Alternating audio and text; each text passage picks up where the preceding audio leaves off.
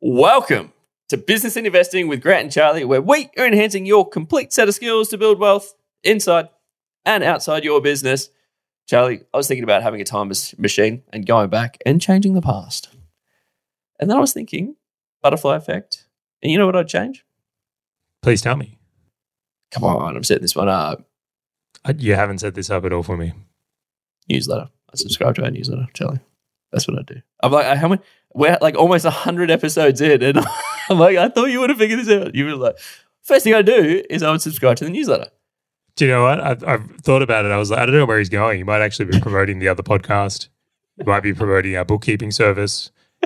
I don't know. Okay. Well, this this is great because the Oscars a complete lucky dip. I got no, I got no idea. So if you're listening to this and you're like, Grant, I actually have a time machine and I can actually go back in time.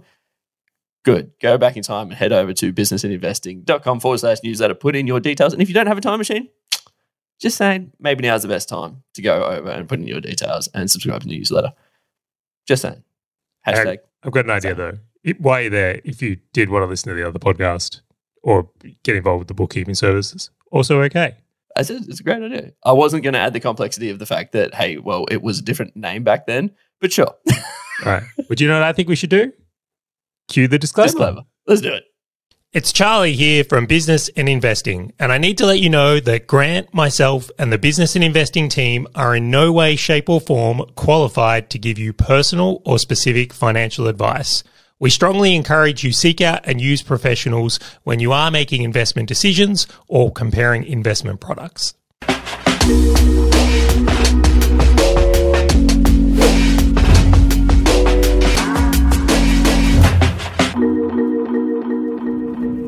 All right, Grant. Today we are tackling another Q&A topic from our audience. So a big big thank you to those that do send in questions. We enjoy reading them and often have rather fun discussions around them off air as well.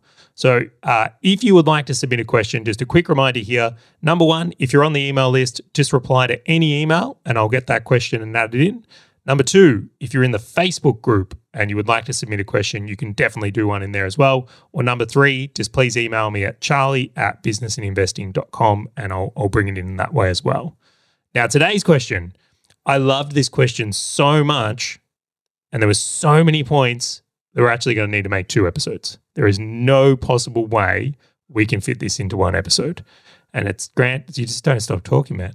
I was sitting there, like, the prep on this was like, yeah, that should have been the episode, and that should have been the episode. So I have yes. had to leave points out, even doing it across two episodes, because I feel like it was such a um, good question. So the question is what is something you both did that had the biggest impact on your business? Now, to take it one level deeper, this person has asked at the early stage of business and then also today. So, what we're going to cover in the first episode today is the things that had the biggest impact earlier on in the journey. And in the second episode, which will be released after this one, we'll cover the things from today. So, that is the context and setup of what you're going to be listening to and hopefully enjoying today. Now, Grant, did you enjoy prepping for this episode? I won't lie. A lot of the times when I do things like this, where I have to reflect back, it definitely opens sore wounds of going, oh, wow, that was a lesson that I had to learn across the journey. And then when I look at the time that I had to learn it, I'm like, would have been nicer if I learned that a little bit earlier. I actually really enjoyed this one. Uh, th- these moments that we're going to bring up, or like impact pieces, uh, these were like inflection points for me. Like these are the moments where things like really changed. And I think often at times we can be in like linear mode. We're getting like a little bit of gain, and then every so often something comes across like the internet, where it's just like bang, and you can see a radical shift in business. So I had a lot of fun in it. A lot of fun. I concur after I got through the pain. I'll just throw it out there. I, I really believe this that in becoming good at anything, sucking at it in the beginning is part of the process. totally. Like I haven't met a business owner that has ever like not had to go through some sort of learning experience, we'll call it, along the journey in developing themselves to being the business owner they are today. I actually think the people that avoid the mistakes and the learnings that come with it actually end up the ones that lack progress over the long term. So sure, you might not have made as many mistakes in year one. Great, congratulations to you. Woo, clap hands. But five years from now, when you didn't have those experiences that built you, the guys that are taking the hits, they're just like much more well versed. Yeah. If they really are, they become the strength athletes of the sport. I completely concur. All right. Do you want to kick this one off? You know what? Maybe. I was Alright. going to say, I'll, I'll point this. I'm going to point the spotlight back at you. I'm going to get you to set the rhythm. All right. I'm so excited. I'm curious, Charlie. Do you like that? Do you like that, that pure pivot? Hey, Charlie, my question to you What is something you did at the early stages of business that had the biggest impact? All right, you ready? All right, it was a Sunday morning, and I was sitting in bed, and Bianca recommended a book to me by Robert Kiyosaki, not Rich Dad Poor Dad. Right, absolutely not Rich Dad Poor Dad. Although I enjoyed that book, it isn't the favorite that everyone else seems to be. It was actually a book called The Cash Flow Quadrant. Great Now- book. Ah, it's so good. I think it's underappreciated as a side note. I think it's better than uh, Rich Dad Poor Dad. Notably, though, Rich Dad Poor Dad is pretty damn good. Yeah, but that, that name appeals to everybody compared to Cashflow Quadrant. Yeah, so cash flow quadrant is specific for business owners. I think Yep. is probably the key differential here. Now, to give the context of the book, the book basically describes the difference between someone who's an employee or self-employed versus someone who is an investor and a business owner. And the key construct of it is how your time is owned. So if you're an employee or you're self-employed, you stop, money stops. But if you're an investor or a business owner, right, well, you can stop, money still work. So you've got money invested, the assets are working for you. Or uh, if you have a business and you've got a team that will operate the business, well, they're operating it and you're the business owner. Yep. Now, to this point, I was delusional in thinking I was a business owner. Right. So up until here, you asked me what I did. I would tell you, and you could put me on a lie detector. Charlie, you're a business owner. Yes, yes, I am. Where's my awards? I've got one that's on my wall. It says entrepreneur. You're certified. You're certified, So my friend. I got a stamp. I got a stamp that says I am. So yes. Okay, So so I you read felt like you weren't. I read this book and I'm sitting there and like hours are passing. I couldn't put it down. And eventually the moment came and I threw the book at the wall. And why would you throw this book at the wall? Because it hit me like a ton of bricks. I wasn't a business owner, I was actually self employed. And what I had done is essentially built myself into a business that couldn't operate without me. Now, the challenges I was experiencing was the business was growing and the whole game was just Charlie, run faster, run faster, run faster. Now, I had team at this time, but what I had constructed was this way of like everything had to run through me to get done. So let's say, you know, we'll use a simple example here. We're going to uh, make a website. Why not? It'd be like, all right, cool. So the graphic designer would make the design, but then he had to send it to me before I would send it to the developer. And the developer would then work with me to go back to the graphic designer to get the edits done. And then we'd go get a writer to talk to this. And like you, you can see the levels of complexity building. Totally. Right. Where it's not like I said, team, build a website and they took care of it. It was, oh shit, Charlie's doing everything and micromanaging everyone. And this is you being self employed. Now, there's nothing wrong with being self employed if you want to be self employed. But if you were as delusional as I was, you think that what you're doing is you're a business owner and it's going to lead to that. But fundamentally, the way I had set this business up was wrong. Absolutely wrong. Now, the second I worked that out and understood what it was to be a business owner, well, now I could make change to it, change in a huge way. And I'm going to give a shout out to this. The guy who helped me the most with this was a guy called Dave Jennings. Now, he had an SEO company at the time, and I was doing variety of bullshit. Let's just put it in that category. Yes. yeah, we'll put it out there. We'll come back to that point maybe later on. But Dave was kite surfing a couple of days a week or windsurfing. I'm not sure what uh, the actual apparatus of the sport is, but like his lifestyle was dramatically better than mine. He had a very similar business. We're both agency owners. I'm like, this dude knows something I don't. He set it up as a business, and I've set it up as a self employed operation. And I went and worked with Dave. I paid him to mentor me and help me on some things. And he um, changed my world, like, absolutely changed my world in like what it was to run a business as a business owner. And that's what enabled the foundation of actually being able to grow something past myself. Now, if that moment didn't ever happen, if I didn't actually construct the idea of building a business rather than uh, building a self employed operation, Charlie doesn't get to where he does today. Like that was the bedrock it was built upon. And just as a quick side note, Dave was so good at that, he's literally gone on to write the book on systemizing businesses. Systemology. Like you can go and work with Dave and get system, uh, certified as a systemologist. Um, and you say, Charlie, he's, like that's pretty full on. Literally, I kid you not, Michael Gerber, the guy who wrote the E Myth, now works with Dave. That's how good he is at those things. So I was very, very fortunate to have him in proximity. But that was in the early stages, undoubtedly one of the most fundamental changes that got me. How amazing. Because I've, I've been fortunate enough to see you through most of that journey. And one thing that you continue to reflect on right now is the difference between like being self-employed and being a business owner. like it has deep seated this side of you so much that you've taken that one lesson for I don't know, call it like a decade now of just going, no, am I self-employed or a business owner? Am I self-employed or a business owner? Well, I, the one that kind of rubs up against me a little bit. I'm self-employed by this podcast. Right, I'm, I'm I'm actually trying to be in this and and do this. So I could, you know, would this podcast work if we hired the other talent? And I think that's where the differential is. When people set up businesses, like sometimes you want to be doing things within your business. It's okay to be self employed in a podcast if that's your goal, but it's that delusional aspect. It's when you're running a business self employed, not realizing it, that the real danger occurs. And so your biggest impact was like the awareness piece to the actions that you were taking and how that helped you scale well beyond yourself and, and continue on from that. Can I use an analogy? Let's do it. All right. I want you to imagine, and I'm going to use a fitness one here, is that um, I'm getting up every day running a marathon, right? Which is what I was doing, thinking it was going to put muscle on me. All right. So I'm waking up, I'm running my marathon, and like I'm thinking, oh, one day I'm going to look like Arnold Schwarzenegger. right. So you can, the delusion. Yeah. and then I meet Dave, who's lifting weights and smashing protein. And then and it's like, well, if I fundamentally change the operating system underneath, well, when I take on the approach that Dave has, well, suddenly I'm making progress towards that.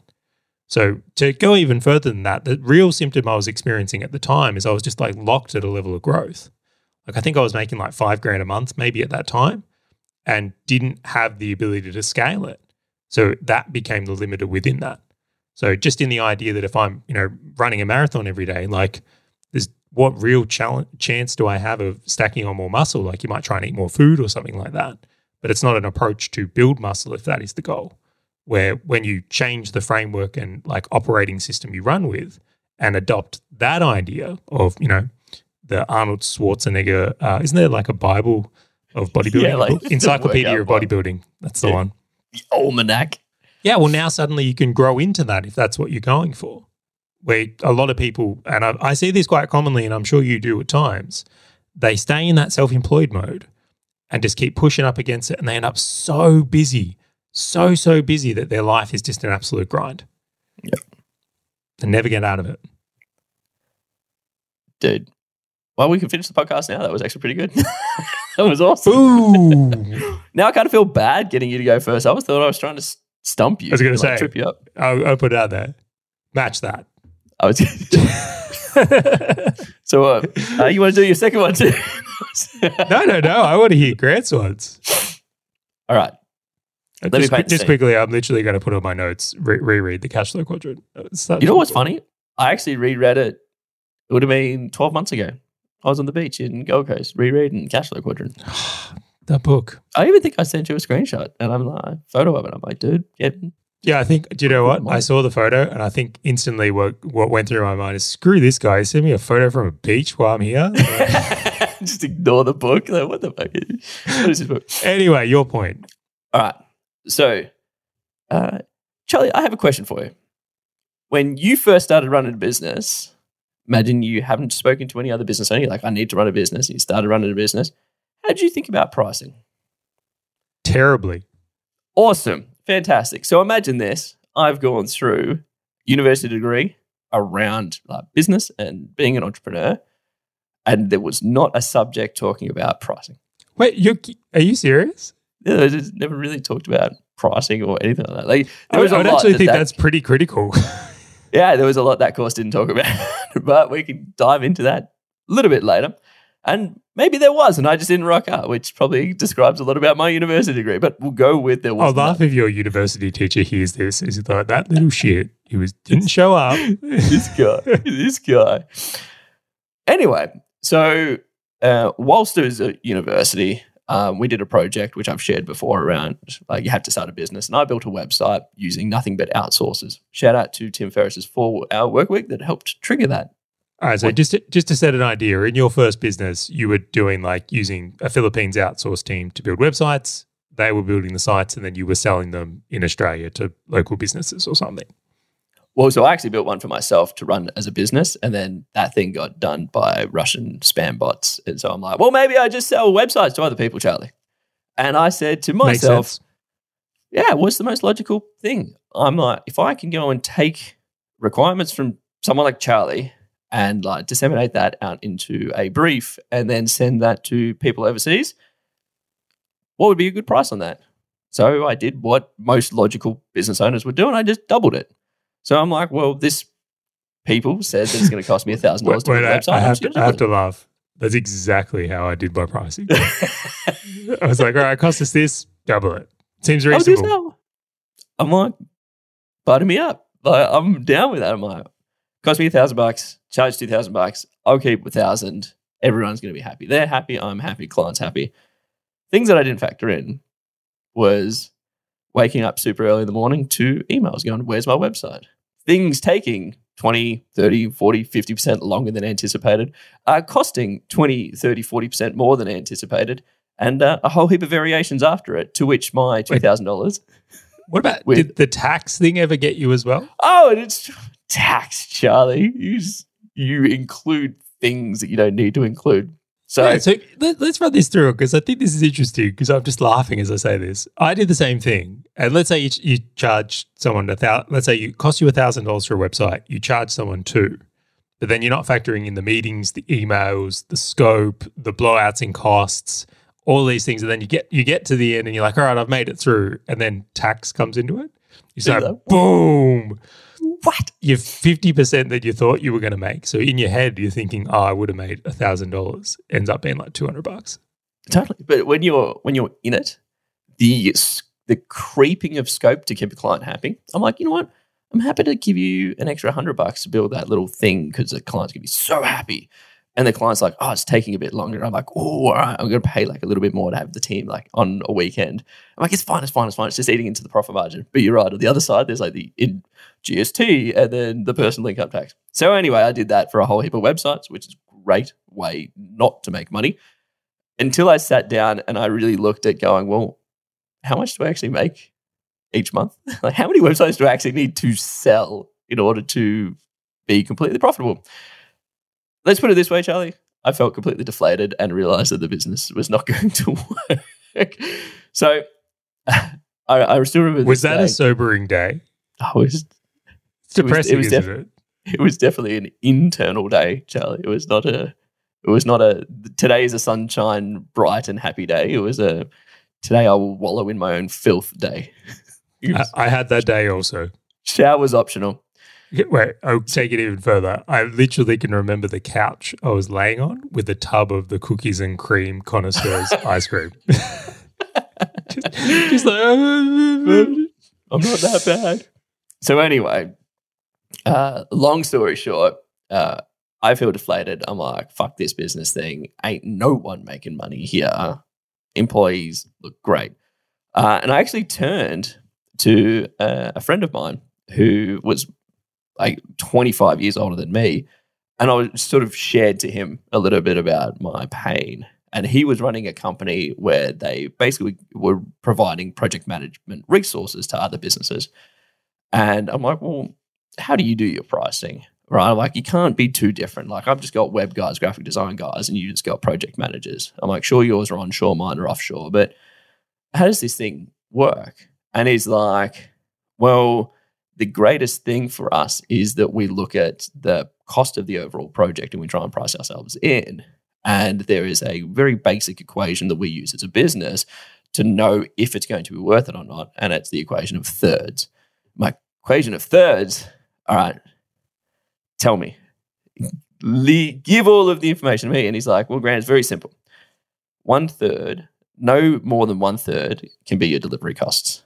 So if I'm putting a project manager on a site, is like, whatever I charge, I need to be covering that as a third. The admin, marketing, sales, and running of the business is the other third. Um, the final third is the profits for the business. And I looked at this and like, sales, marketing, admin, finance costs. I'm like, those things, I'm like, this is outrageous. And so what happened? Well, then I kind of took all that and sort of looked back, back into what I was doing. And at the time, I'm like, I don't have a network to sell these kind of higher priced products to. And I actually partnered up with a gentleman that you've met before, a guy called Alan Peck. And I moseyed onto him and I kind of outlined, like, hey, this is a bit challenging. And he's like, oh, well, man, I get heaps of people that want me to help them with their marketing.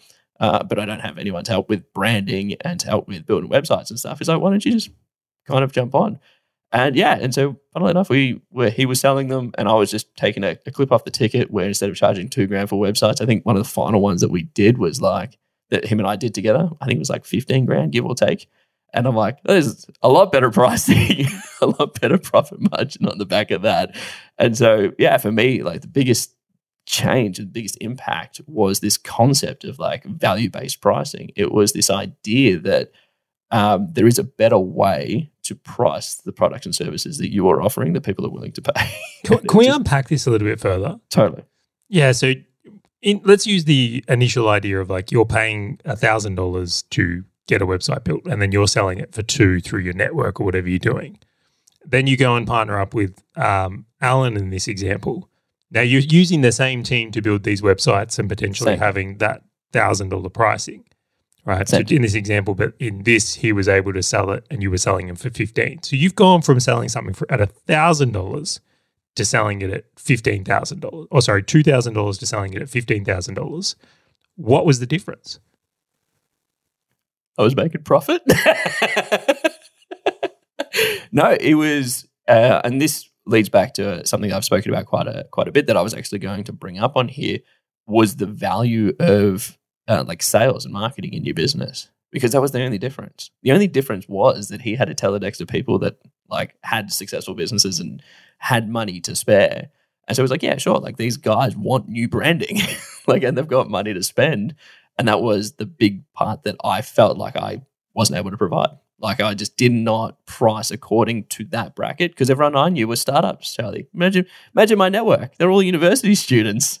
They all like had the money that they'd saved from their jobs. And I'm like, that's that must be the world of where people are willing to pay for websites. As opposed to what about all of the other successful businesses that would actually pay according to my skill set? I feel you. But don't you like going back to my point? Don't, don't you go back to those stories and just go, how did you think that that was going to be a sustainable way to run a business? I'll share some different insights on this that I had, just different experiences. So f- for me, what I concluded really quickly when I was doing websites is this is a terrible game. This is actually a terrible game. And for anyone who's been successful in website development, good on you you are a stronger uh, business owner than I am. But I noticed when I did websites, what would happen is I would um, send out a price and then people would price shop it. Like they would really price shop it down. And um, I, didn't enjoy that. And then the nature of the work is it's a one off project and there's very rarely recurring in that world, unless there's like care plans and things like that now. But when I stepped into ads, right? So when I really went hard and made ads my focus, I noticed people didn't price me like in that same way they very much price me on like ROI. Right. So I would go in and they're like, cool. So you're telling me you're going to charge me three grand uh, for your services. We're going to spend three grand on ad spend. And then the return on investment is going to be that we expect to make another six. So I'm going to spend six with you. I'm going to get 12 back. And, and then I would say yes. And they'd like, sign me up. So for, for me, when I stepped into this pricing arena, that value based pricing for ads, right? Because everything is ROI driven. We quickly realized that as long as you can produce an ROI, your cost basis didn't matter at all. Like people didn't actually care about the idea of like, well, how much, what's you costing here? It might have cost me 10 bucks to deliver a campaign. But if they were making that ROI, they'd just keep spending money with us. And it was more about the ability to do that that drove success in pricing for me. With that website game, um, and don't get me wrong, there's probably people out there that were able to charge based on values in websites as well. But my finding was that it was just very much treated differently, very, very differently. I, I found out why because I moved to the SEO game with, to your point, business model, uh, the business model fundamentally challenged. Where if you look at the internal conversation of uh, organizations looking to buy a website, it's a one off project. In their mind, it's just like this cool, what's the budget? All right, we'll spend that budget. But when you go to like marketing as a service, it's like they have the budget for every month. it's not like a one off. It's not like, oh, I'm just going to spend some money and that's going to be my leads forever. But it's totally easy to justify as well. It's like, cool, spend six, get 12 back. If that yeah. happens, it's like, cool, keep spending money. I think it's a very easy proposition for a business owner to get over. By the way, if anyone can have me spend six grand and give me 12 back every month, I'll sign up right now. Ping us, ping us, hit the reply button. But you're you're verging on my second point, so we shan't go too far. Should we go on to your second point though? No, no, no. I feel like I'm, I'm going to shine the spotlight back to you. I'm going to keep. This is called marketing, Charlie. This keeps the listener wanting to listen to more. Do you know what's funny so far is like we've covered some things, and I, am enjoying this episode a lot, Grant. I will say, like the pricing mistakes I've made over the years. My objective is now just to keep opening your wounds and making you feel your pain. These aren't wounds; these are um, moments of clarity, impact moments. Mistakes. Got it. All right, your next mistake.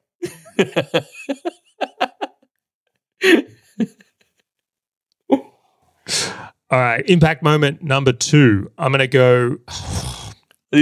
All right, for anyone who's listening to this, I've just put it out. So we're gonna we got a Google Doc in front of us, and we got just these lists of things, and Charlie's trying to figure out the next best one. it's totally a competition. It is, but they've been all of these have been hugely oh, impactful. I might even share the rest of the list uh, with things in itself. All right, so I'm gonna I'm gonna do my uh, number two. What had the biggest impact on me um, here. Oh, I still struggling to pick. I'm really I'm like, what can I follow up from point number one? I feel like I nailed that one. You did nail that one. All right, point number two. I'm going to chuck in here what made a huge difference, a mo- monstrumental difference in the beginning, is getting really good at something the market values. And to put it on a bumper sticker, as our friend Keith would say, niche rhymes with rich for a reason. Americans. Always going to love Americans. Yeah. And um, I'll follow on from the story I kind of started earlier here is like, if you imagine that I was running this agency as a self employed person, right? I was also taking on a wide variety of things. So even though I had initially uh, done websites and even some SEO, which I wouldn't even say we did SEO, what we more did was butchering. I was going to say, I'm like, I would love to order your SEO and then just have one up on you. Yeah, easily. We weren't good at it. We offered it, but definitely. We are doing emails. We were doing, I did an app at one stage. I remember that story. yeah. Well, I was sold into the idea that if you can get a client and service them in multiple ways, that you would be able to grow your business, right? It makes sense. Like Nike, you know, sells a variety of products. If they just sell shoes, like they miss the opportunity to sell them t-shirts. Like there's there's stuff within that that's I think fascinating. So when it came time for me to go niche, I niched one level and then went to ads, right? And just to highlight a point there, the challenge with serving too wide a variety of, of services is the different team you need to deliver it. Like you need so many different people if you're going to deliver all those things, that that became a bit of a nightmare. So when we focused in on ads, right, what occurred is I only needed one specific team so we could streamline the hiring because I had this business owner mindset now, right? So I'm, I'm looking at this going, I'm going to build an ad system and all the rest. Now, the layer on top of that that really like set things apart is we got really good at specific types of ads, right? We became the industry leaders in a certain type of ad. And once we got known for that, they all talked to each other. And then suddenly everyone wanted to use us. And to kind of uh, allude into a, a point you made earlier, then we were able to price things at a really high level. And when that occurred, where we had a niche, an industry we worked with, and something we specialized in, that's when the business really started to take shape and like take off in a bigger way. So that as a like impact point of having people kind of think th- through is what took the agency from doing let's say $20,000 a month to doing 100 grand a month. Mm. So huge huge insight on that. That's what like unlocked the limits there. Did you niche into an industry? I'm curious. Yeah, it took, I would say kinda. We definitely ended up with what I would call uh, so. I'll, I'll say, and when I say kinda, because it wasn't one specific industry, but it's like we went uh, Facebook ads, and then we went for people services and digital products. No Right. e-commerce, no local businesses. Like that's the stuff we got away with. So at the time, Facebook ads wasn't as niche as it is today, where that was kind of enough to what made us sep- um, separate from other people. because there's there's two layers to this one, and I I, I really like this point because you're really talking about the concept of uh, providing like something specific that someone's looking for. So it's like so a lot of these people will go in their mind it'd be there is value there seems to be value in Facebook ads. We need someone who is a specialist at Facebook ads. Don't go and get someone generic who's not going to be good at the thing and pop up. Here comes Charlie. but the interesting thing layering over the conversation we just had as well is it's also the thing that people value the most. Like it, it is a sought after commodity. It is well, it wasn't a commodity yet. It's certainly becoming one. I, I Yeah. cube at that point. So I was at an event, uh, Ben Simkin Mastermind event, which was sensational. I met um, Bond Halbert there. So Bond Halbert is the son of Gary Halbert, the great copywriter. I'd, I'd argue Bond's a damn good copywriter as well. Now, he gets up at the start of this event and he says, "Do you want to know the secret?" It's like, "Do you want to know the secret that'll literally make everything you do in business, like every piece of copy will convert better, every sales call convert better." Like, I'm licking my lips at this point. Going, Bond, what's the secret? He's like, You ready? I'm like, and he did this thing that I'm doing now where he's intentionally like holding the point, building the suspense. and and then he said, Sell things people want to buy. He's like, the problem most of you rub up against is you're trying to force products and services onto people that they either don't want kind of want. And he's and he's like, that's where you get confused. And he goes, for those of you that are in the kind of want category, you're the most dangerous because you think people want your stuff. He's like, when you can align what people want with the market, you don't even have to be that good at copy to get it to convert. Yeah. And he goes, too many of you spend all your time in business trying to like, and he's a copywriter, right? So polishing up, you know, writing these copies, trying to like go to make your copywriting the next level when in reality, the thing that would make the biggest difference is having something people want to consume or want to buy. And that was the moment that kind of hit me really hard into that point. So like that was the very key moment there. So coming back to the like where we're at in this stage here and layering it into this story, from there, I knew people wanted to buy Facebook ads. Like it was the hot thing, like TikTok ads is the hot thing today, or like Bitcoin was the hot thing at one point in time. So when you're in those hot niches, it really does make such a significant difference to how business performs. It does. Totally. it's funny. I reckon this is just evolving into a third point, by the way. And we, we can both have a half a point for this one.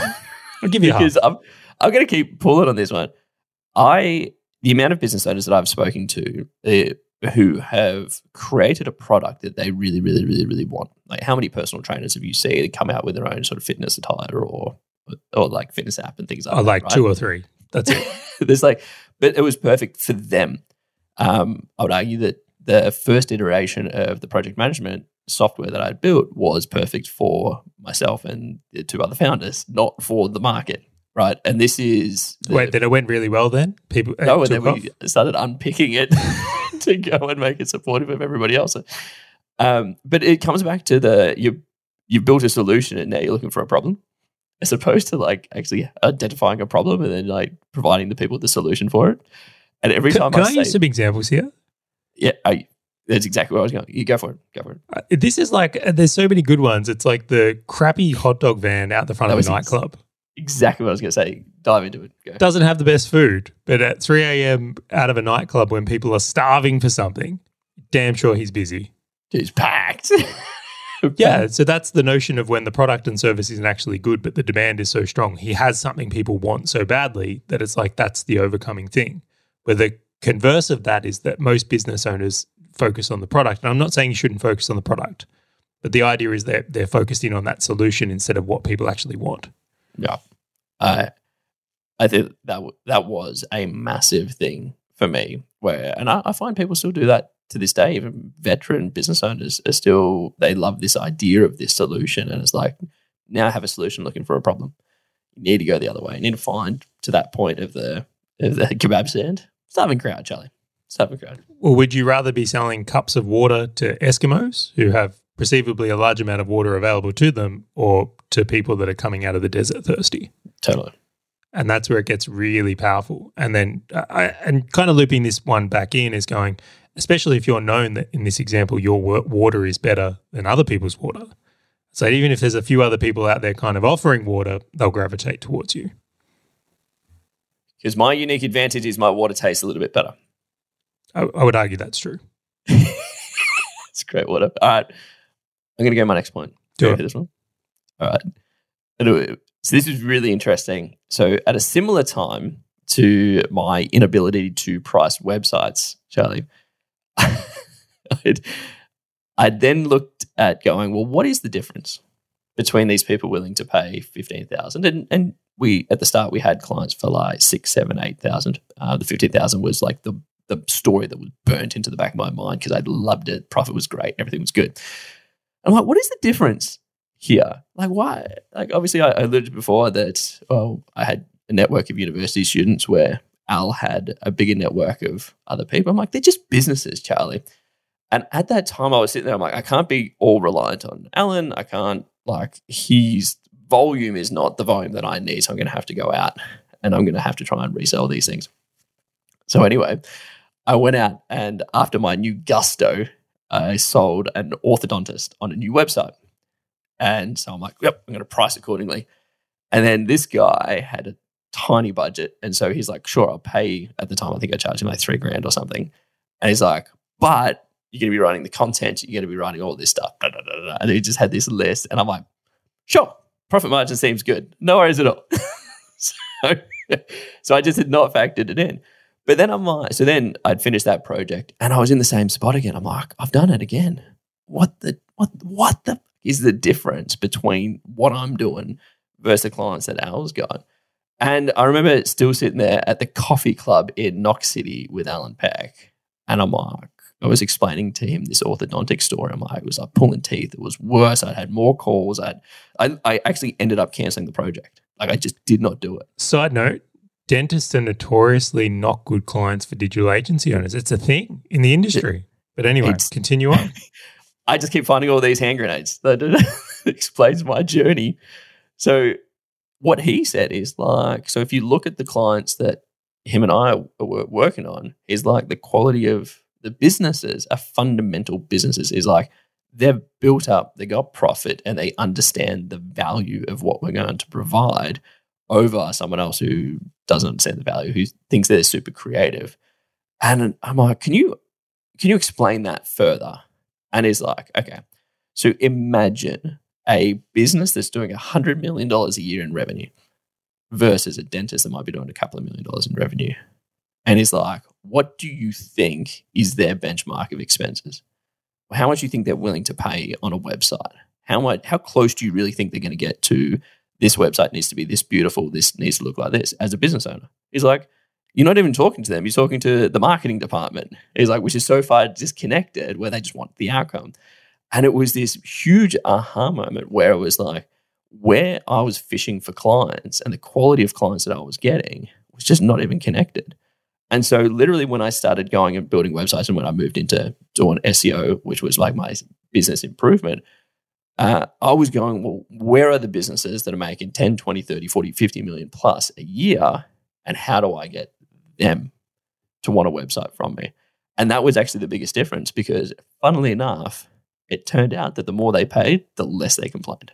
The Isn't more they an. Interesting insight. I, It And wa- it's it such was a true so one. Frustrating. Yeah, so frustrating and annoying because I, as someone delivering it, costs were the same. I had less meetings. I had less email interactions. Profit margins significantly higher, but it it was just the same thing packaged to someone just different. And so I put it down to one of the biggest sort of impacts that I had was just the quality of clients.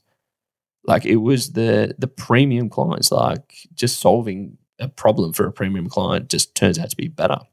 And I even go a little bit further. I I dove one layer deeper into why this was. And it ended up being a percentage of their marketing spend.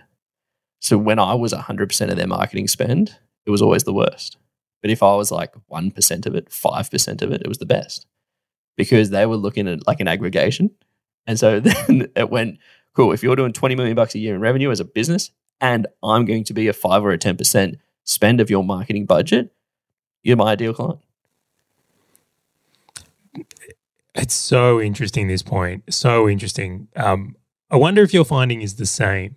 So when when I was doing ads, the cruelty of ads, and this is the cruelty, is it's actually way easier to do ads for bigger organizations. Like not only are they more well behaved, but the likelihood of them having a good product that's already well known or um, some marketplace value to run ads on. I'll give you an example. The easiest account in the world to run ads for is probably Apple right? Because people already want their stuff. They've got all the look at how much marketing they've already done. Like anyone, I'll put it out there. Like a junior media buyer could look like a rock star on their account because there's Yep. so much brand value. Or if they're running like Tony Robbins ads, do you know the hardest account to run is like the startup with a limited budget. But yet, when you go into the industry, you don't start at Apple or Tony Robbins, right? You feel like you need to build up experience to get to those accounts.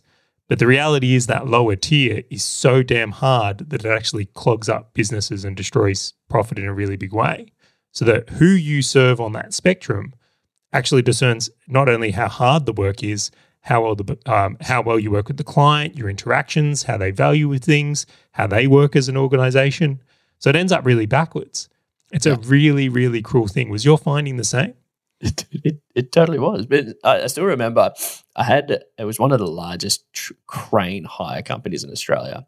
Uh, had them as a client and they'd never email me. They'd never talk about anything. Like it was just like, yep, cool, thanks. Tick, tick, tick, tick, tick, tick, tick, tick, tick. And the best thing that they had was a whole heap of billboards went up. They had TV ads running. And then like this little website and sort of uh, SEO component was just like this little fraction of what their overall spend was. And I'm like, this is great because all these news articles are talking about the website, so it's ranking well, and I don't need to do all these other things. I'm like, this is fantastic. How do I just get more of them? And so I completely concur versus someone who's like, oh, my website's brand spanking new. And if there's if what you do, Charlie, does not work, I'm close to the business. So, so to make this the like the point or the impact for someone who's listening to this, client selection.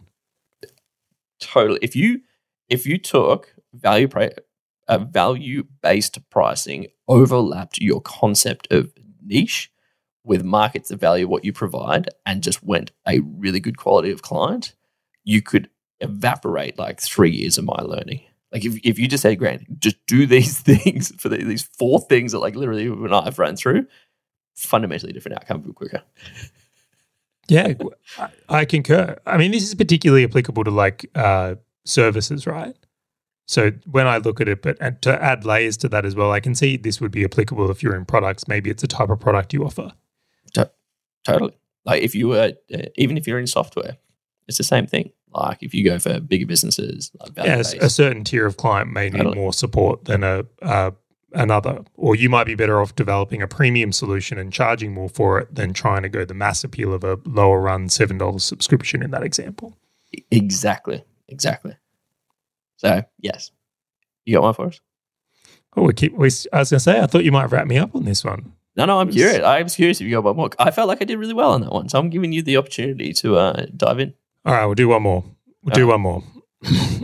the one I will add into here that I think had a massive impact later on when it comes to business, like inflection point, undoubtedly relationships. Ah, no. I'm glad you brought this one up. Yeah, the and I'll put this into one category. Although I'm going to wrap this one really quickly because I think everyone's like knows this one. But- or they will be reminded of it. Yeah, but who you spend time with uh, from not only like peers, mentors, like that whole arena of things just had such a pivotal impact. So I, I use an example here. Early on in the journey, I joined uh, Ben Simkin's mastermind, right? And going into that group accelerated my ability to get better at ads. So technically within the business, it set bounds of how we could be better at our product, which was instrumental on the point I made earlier. Um, number two is it gave me confidence. I think confidence is under underweighted when it comes to being earlier in business. So I'm like, hang on a second, there's all these other guys in this room charging three, five, ten grand for services. Well, I can do that too. What's different about them versus me? So like normalize the results to when I started doing things with clients. It's like, no, no, this is how it's done. Where there was a huge amount of uncertainty and doubt in my mind when I was earlier on in the journey. So that whole collective group gave me confidence. And then thirdly is the idea that, well, if I make a mistake here, there's now an insurance policy. So I very much like saw, and I, I even said this to Ben at one point. I'm like, I pay this because it's like paying insurance. Like if I absolutely butcher an ad account, I'm confident someone in here will be able to fix it. And again, that just added to the whole confidence layer. Where if I was doing those things alone, I think that whole cycle just never would have happened at all. Well, I can, I can tell you from the other side of the fence, dude, I didn't do that at the start. And uh, the only comparison that I had off to talk about like the value on that to when you mentioned pricing was my interpretation of it. And then my value, my perceive in my own personal perception of my own personal value that I was providing, which I had no experience across anything. And I'm like, it is nah, maybe three out of ten. But when you get to walk into a room of other people who are doing the thing and you're like, wait, I know as much, if not more, than all of these people, and they're charging three times more or, or two times more. Wait a second. Maybe I'm undervaluing myself on this as opposed to not. I, I think I'm, I'm actually glad you brought this up because I think this is one of those big inflection points because the, the ch- difference for me was like talking to the owl, talking to the mark, and them going, you're just pricing this wrong and you're just hanging out in the wrong spots. And I'm like, oh my gosh, where were you? So Yeah, huge relationships are massive, massive. Let's round this one out. Let's wrap it up. I feel like how I feel like I'd rate this episode like a nine out of ten. Charlie. I think we did really well.